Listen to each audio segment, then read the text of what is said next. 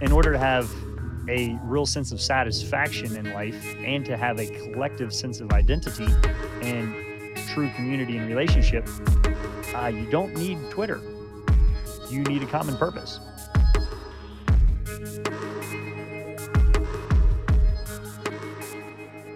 Hello, and welcome to Thinking Out Loud. I'm your co host, Cameron McAllister.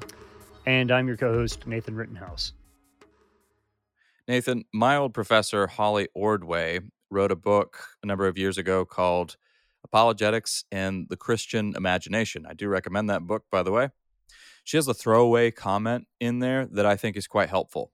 She says, when we're talking to people outside the church, generally their thoughts on Christianity are that it's either stupid, boring, or irrelevant. Might sound harsh. Stupid, boring, or irrelevant. Okay. I'm tracking. Yes. Yeah. So I think part of that irrelevant piece, and I, so the boring and irrelevant, I think, are the most damning. And I'll explain why. Some listening might, you know, this is obviously a show about thinking. We prize the life of the mind. So some of our listeners may think, whoa, whoa, whoa, no, stupid's pretty bad. I don't think so. If you think Christianity is stupid or you're or you're very angry about it, you're passionately against stupid, let's take somebody like Professor Richard Dawkins. He comes up from time to time. You don't have to take Richard Dawkins. You could also take somebody like AC Grayling or the late Christopher Hitchens or Daniel Dennett. You know, go through all the four horsemen of atheism. Sam Harris, let's throw him in there as well. I'm tempted to say that all these people I've just mentioned care more about Christianity than many Christians I know. They're so dun, passionately dun, dun. involved with the subject.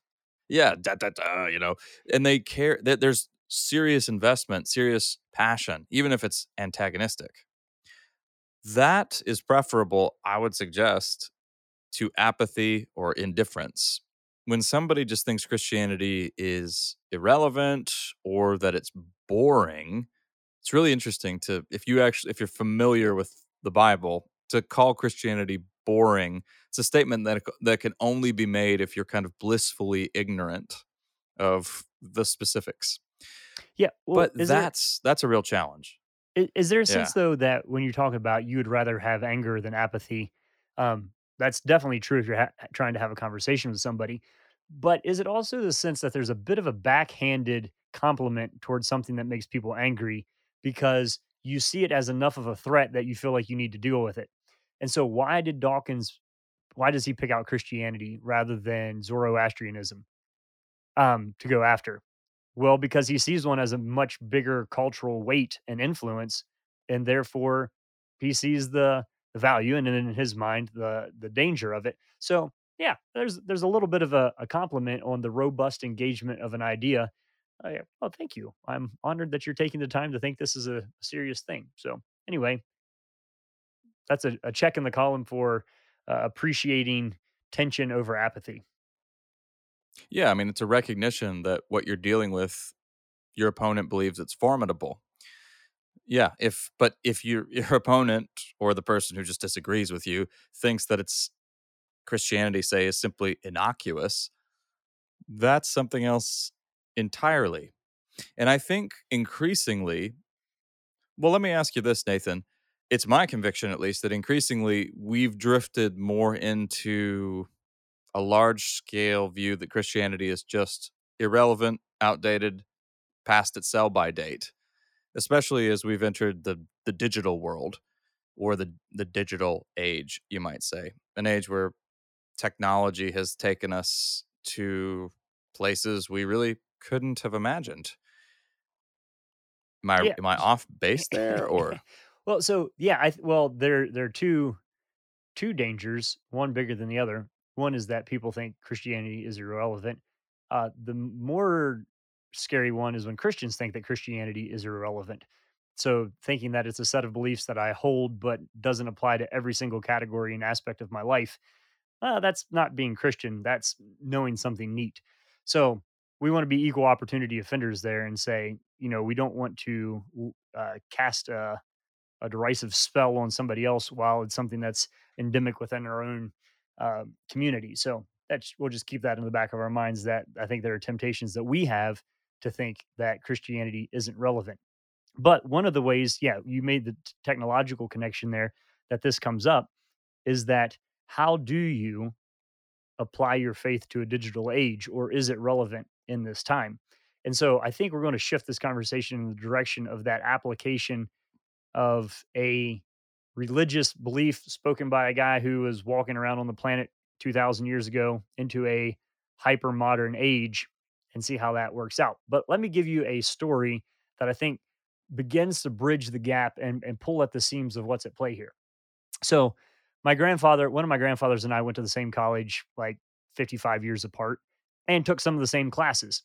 And when it came to physics classes, uh, when you talk to somebody who went to college 55 years ago, something on like, for example, the structure of the atom is wildly different over that amount of time. In 55 years, we've made phenomenal technological process and understanding, not just atoms, but subatomic particles. And then there's a whole realm of quantum physics that didn't even exist at that time. And so we could sit down and talk about atomic structures and laugh at how different things are 55 years down the road. Then you move over into some classical mind, some basic philosophical stuff. And he's saying, you know, what are you reading here? And you start going through Aristotle, Plato, uh, you know, and on up through the, and, and he say, yep, read that, read that, read that. And what's funny there, it's not that philosophy as a field isn't advancing and that there aren't really fresh and new ways of looking at some of these things. It's just that the problems themselves aren't changing at the same rate as technological issues are. And so th- this is where this highlights this difference of when we're looking at our understanding of the physical world, there's rapid development in technology and understanding. When we're looking at the basic questions of the human heart, those are exactly the same as they have always been for every single human being in all time. And that, I, I know not everybody will agree with that, but that's the premise that I'm operating from here that there, there are perennial questions of what it means to be human that have existed in every single culture and in every single age. And those are the ones that are really fascinating. And then the question we're wrestling with is the, the degree to which technology answers those questions. So it's a let's keep things in the proper category question in my mind, um, not so much that both of them aren't interesting. Yeah, I think that's a helpful perspective. I mean, also, here's a little thought ex- experiment for you to try to reinforce Nathan's point there about the difference between the way scientific research progresses, technology progresses, and human nature as essentially unchanging.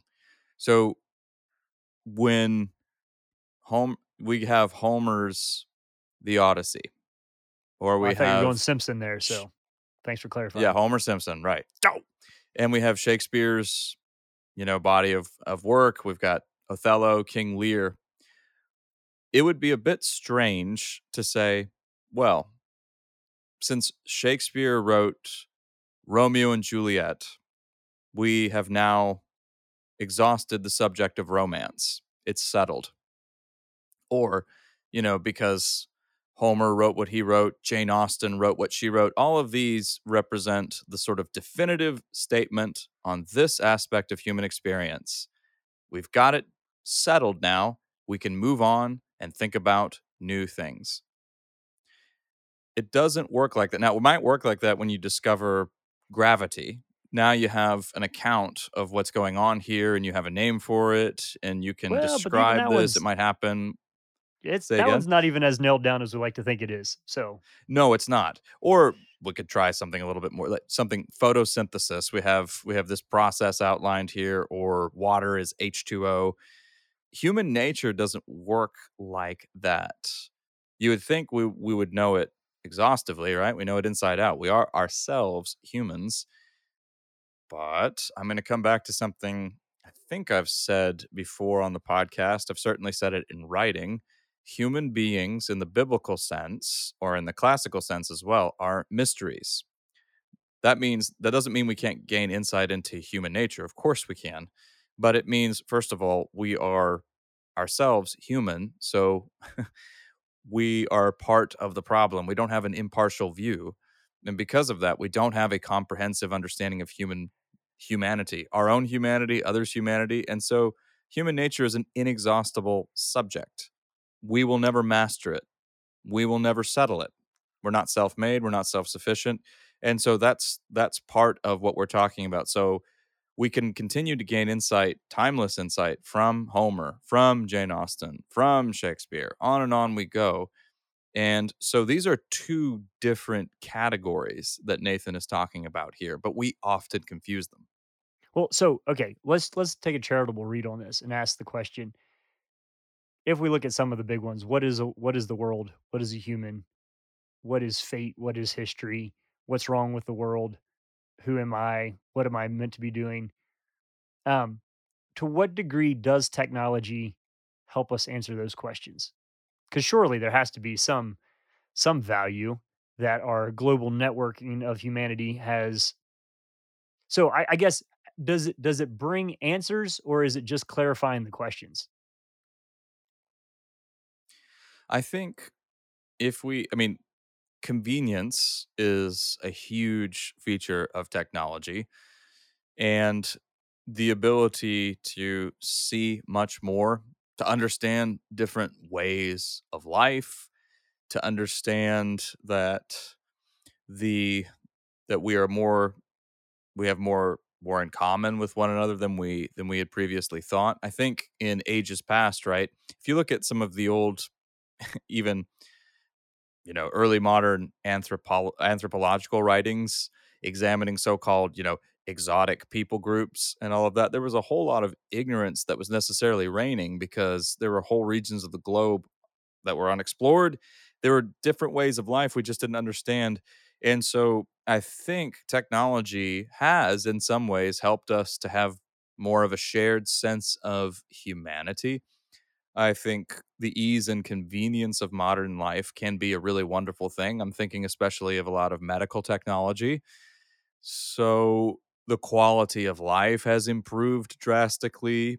I think we've come up with creative ways to try to address poverty and to live responsibly as well. I mean, you can see by the by the tone of my voice that I'm I'm I'm struggling a little bit, or I'm feeling a little bit of apprehension as of as I'm saying some of this because with with all of the all of these advantages are necessarily a mixed bag as well because I think our technological capabilities have also come with a heavy price. I mean, we have an information overload all the time and I think that causes that it can foster the illusion that we understand way more than we actually do.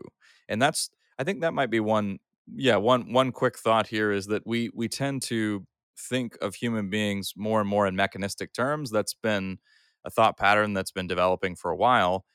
But the fact remains the human mind is not a computer. It doesn't work like a computer.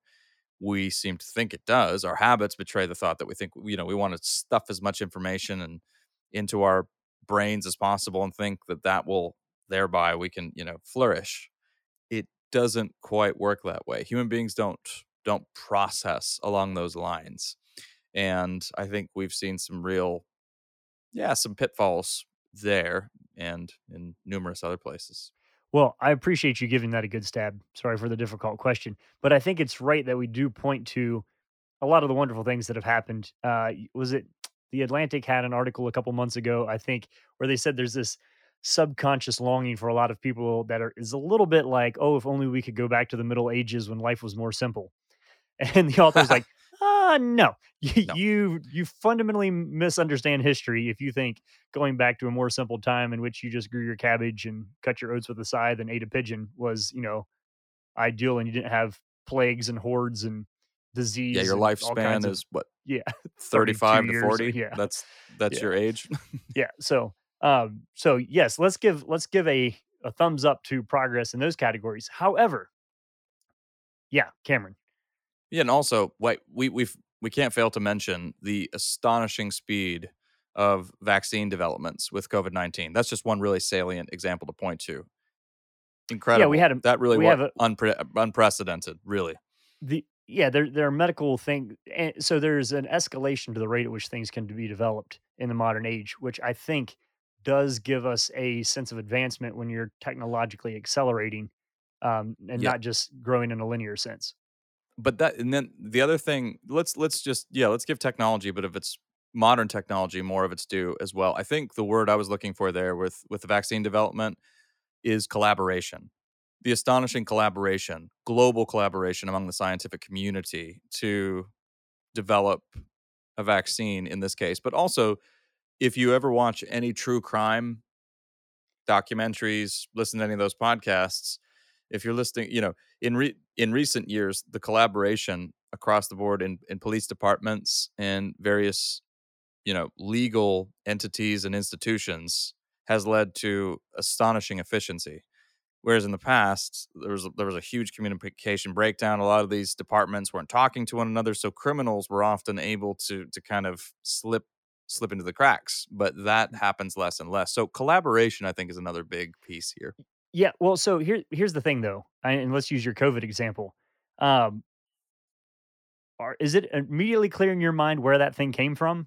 Because the the whole conversation was was were the scientists in China correctly uh, working with the World Health Organization? Were they being honest about stuff? And so, uh, so that is a good example because those questions are not technological questions. Those are questions about politics and human interaction and power and culture, not technology. So now that we tried to give technology its due, let's turn this around. And while you were speaking, I took it upon myself to Google the question, what is the purpose of life? So Oh wow. let me read this to you, Cameron, and then you tell me whether you whether or not we have a satisfactory answer here. So here we go. This is just the first thing that came up. There are other things. Your life purpose consists of the central motivating aims of your life, the reasons you get up in the morning. Purpose can guide life decisions, influence behavior, shape goals, offer a sense of direction, and create meaning. For some people, purpose is connected to vocation, meaningful, satisfying work. Now, obviously, Google didn't come up with that. Somebody wrote that somewhere, but that's just what pops up on the meaning of life. And so I would pitch it to you. Is that an answer to the question? Well, what's cons- it's a very modern answer. Answer. What's cons- what's missing there is any kind of external standard. Mm, it this is a creates meaning, though. If it creates meaning, you know it's true. yeah, creating meaning, right? And I think what many people are struggling with deeply these days is any sense of intrinsic meaning rather than homemade meaning or self-made meaning. People actually, I mean, again, this makes sense if this is Christian anthropology, but if Christianity is true, if you're made by the infinite God, your longing is for eternity with Him. Nothing less than that will satisfy you. But that means you're drawn to something greater than yourself. But if you are locked into a mindset that says, no, you should have, you know, you you you create your own goals, you create your own meaning, you need to find a purpose, but it needs to be your purpose. Your is italicized. You take ownership of that. I think without maybe expressing it in such terms of exasperation, many people just think, well, what the heck is my purpose? I don't I don't know what my purpose is. I don't have a, a real what I'm looking for is some capital M meaning or some capital T truth. And it's a lot of people these days may just roll their eyes. Oh, come on. That's just naive. We just need to grow up. But you don't really out you can silence that that deep longing, but you don't you can't really outgrow it. You can suppress it, I would suggest. Or But distract what a yourself lot of from it. people are struggling yeah, I mean, a lot of people yeah, can be distracted from it, and that again, technology. There's an this is this wouldn't be an advantage of technology. It would be, but tremendous capacity for distraction these days. So Tr- uh, tremendous ability to give away your focus. But yeah, no. So no, nothing. There's no intrinsic meaning there. So I I do see that. Not surprisingly, I think Nathan, I would see that as a statement of despair. What you just got spit yeah, out at you by yeah, yeah. Um, so all right, so let's let's try this on then. So I think all of our technological pursuits are on in a couple categories. One is to say something's not right with the world. There's a problem that needs to be solved, or to say that the world isn't as good as it could be. And you might be listening to this and say that's not true, but if you don't believe it's true, then you don't update your devices, you don't get the next app. No, there's always like Mhm. this little taint, like something is more, something more is out there, something will make my life more convenient or will solve these problems. And I would say that there is a religious undertone to this, where we're looking at we, if you believe that a human is mechanistic and that the world is mechanistic rather than spiritual, rather than bio, biological, then technology can solve your problems. So if you, as Cameron was saying at the beginning, if you embrace that mechanistic view of reality and humanity, then it's easy to see that technology will be the savior for that. However, if you're operating under the uh, assumption, as we both do, um, and I, I don't think we have to say that that's a biblical perspective. I think that's just a, a natural, intrinsic human emotion that there's something Mhm. more there than the mechanistic and purely biological. If you're operating with that, then technology will always be an insufficient savior it's a tool that's the wrong shape for the for the nuts and bolts of of reality. Um, so what happens, I think, is that if we invest in technology as a savior, it leaves us empty. However, if we have a different concept of what it means to have meaning in life, what's wrong with the world, what salvation is, then technology becomes a tool and not a god. And that's where it really flourishes is when technology is used for a purpose, not seen not used in a way that it has to create the purpose of life. So holding it as a tool and not as a tyrant, maybe, or using it as a tool and not as a god, I think those are the really fun ways in which we start to say, okay, what is this for, and how can I use it in a way that's that's healthy and balanced?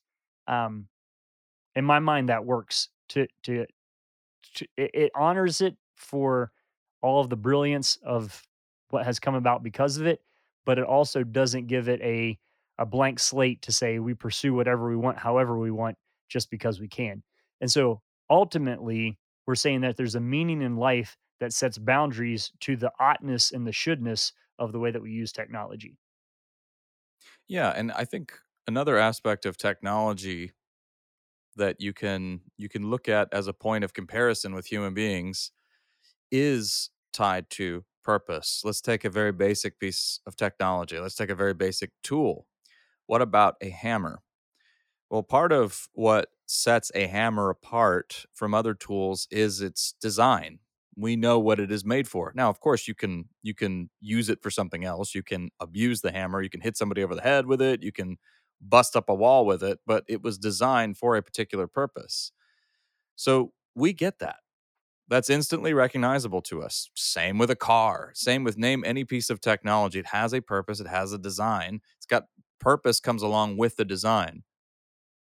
What do we do when we look at a human being? What are human beings for? If Christianity is true, this will sound a bit crude, but there is a purpose and a design for a human eh, for a human being in a manner not dissimilar to a hammer.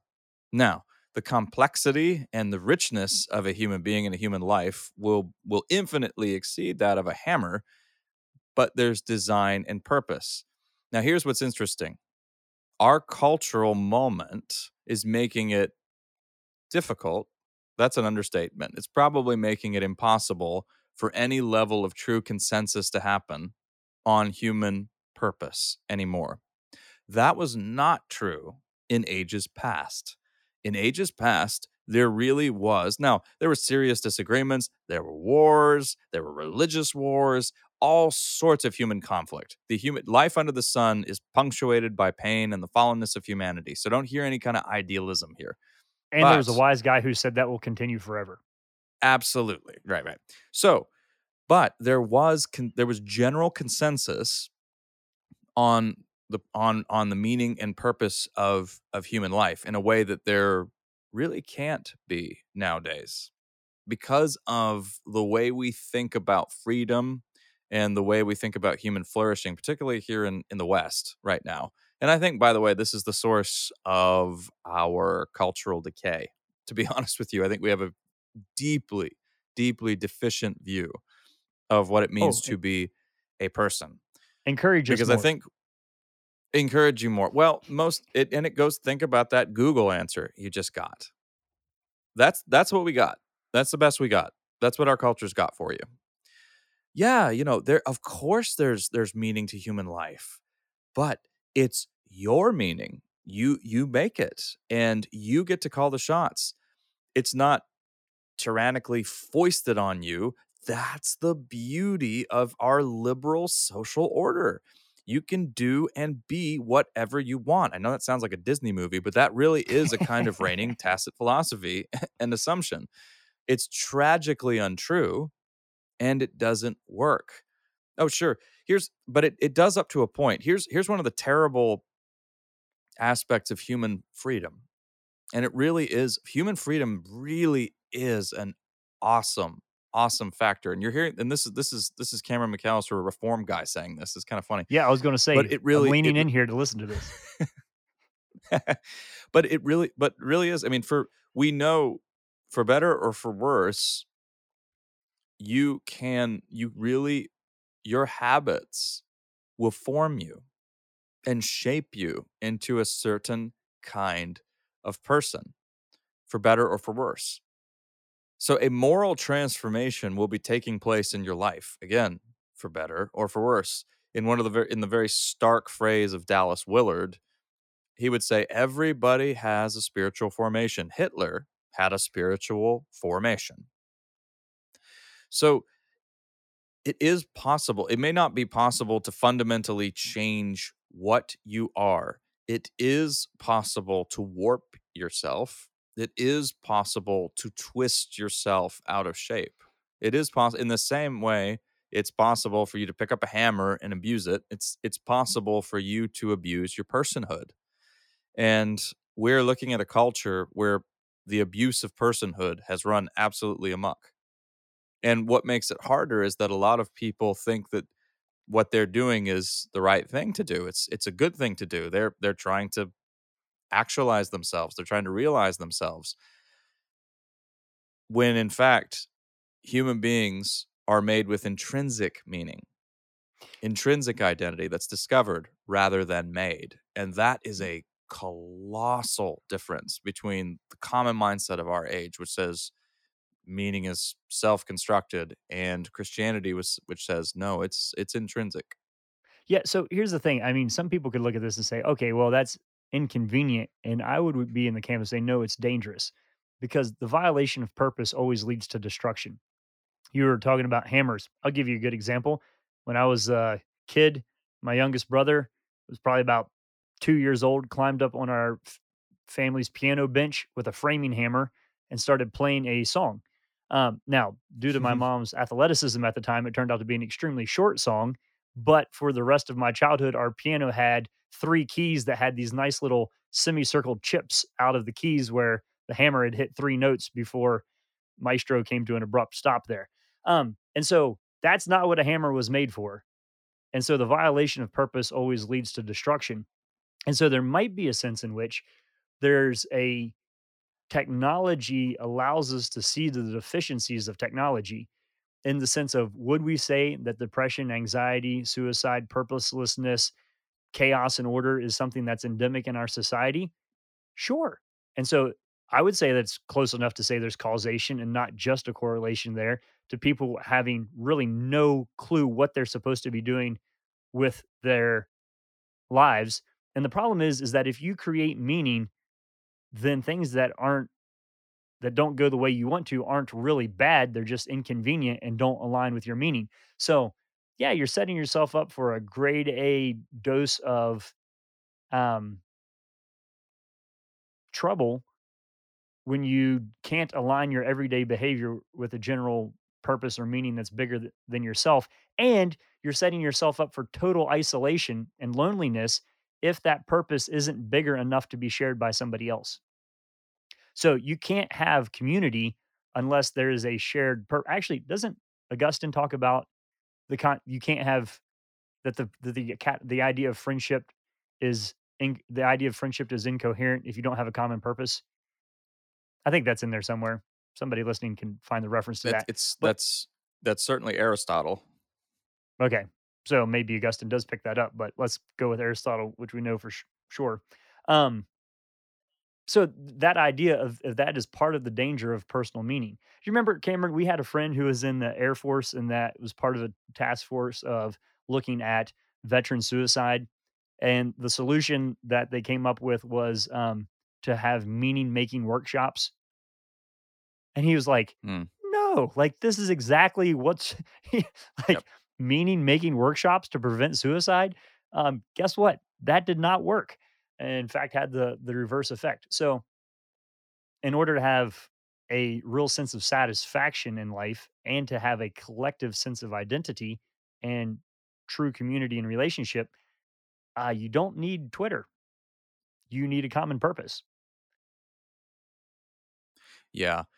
So to go back to and yeah, again, meaning making workshops. I mean, so many of these tools that we develop, sadly, again, tragically, we want to be we want to be gentle with how we say this, just just reinforce the problem, right? The problem is not it's not that you need more motivation in your own personal meaning making. The problem is that you need an external standard of some kind. You need something bigger than yourself. So those kinds of those kinds of exercises only increase a sense of claustrophobia in especially in really perce- perceptive people who are paying attention to what's going on. But I want to go back to something you said earlier, something creepy that we need to explore just for a second, probably as we bring this toward a conclusion. You mentioned a lot of Christians think of Christianity as irrelevant, essentially irrelevant. Talk to me a little bit more about that. I think we need to tease that out a little bit more clearly. Why would that be the case, and how is that often the case, Nathan?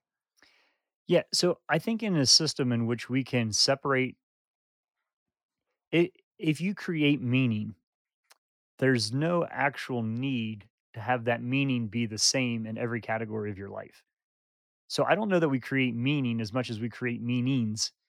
Um, Hmm. and so therefore I can live a rather disjointed life where my family and my leisure and my vacation and my entertainment and my occupation all have their own little meanings, um, but there isn't a comprehensive umbrella for in, for all of them to fit under simultaneously.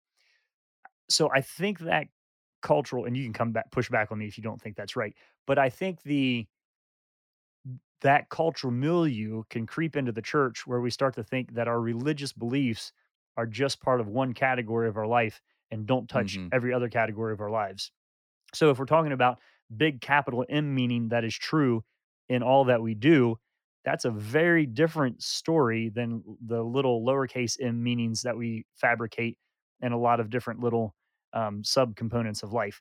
So I think that's a challenge that Christians need to keep. We need to keep our eyes open to, of not adopting a cultural syncretism that says that there are little meanings in a bunch of categories, rather than saying, well, and by the way, this is where the world word integrity comes from.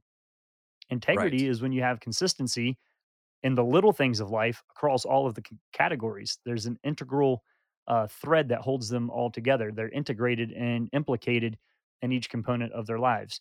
And so the way that I do my work, the way that I treat my wife, and the way that I worship the Lord all better be in harmony with each other in order for me to have a shot at understanding revealed capital M meaning in my life. And so, yeah, it's not a condemnation, but it's just like let's remind ourselves that that is a modern mood, and we dare not slip into that while we're uh, thinking about uh, the beauty and the grandeur and the scale of the purpose and meaning that's been revealed to us um, by our Heavenly Father through the person and the work of Jesus Christ.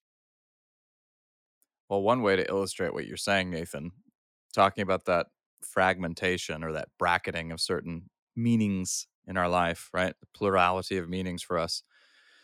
How many of us have gone to, or how many have you, how many of us have noticed workshops with titles like "Bringing Your Faith into the Workplace," Aha.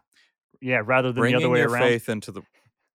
Yes. Well, let me let me ask you this: When you're in your workplace, okay, so clearly this work workshops along these lines are aimed at people who work in right the profit sector or in you know the secular world outside the church outside of ministry fine is Good. god uh, yeah right is god absent from your job? Is he not there? Is he not with you right there? And how would you not bring your faith into the workplace? Well, the way you would not bring your faith is if you are living in a fragmented way that just that Nathan was kind of hinting at. If you've got more of a syncretistic kind of faith going on where you've got your spiritual and religious boxes and those belong in church and conferences, Bible studies, but then you go into a different place. Now you're in work. That's an entirely different category. Well, in truth, no. Now, you may be living your life as though they are, but no, this is God's world and God is with you wherever you go, no matter how thinly you represent that. So that's that's getting to to kind of that aspect of that's a that's a way that I think a lot of normal everyday well-meaning meaning Christians end up betraying the fact that they actually think their faith is irrelevant.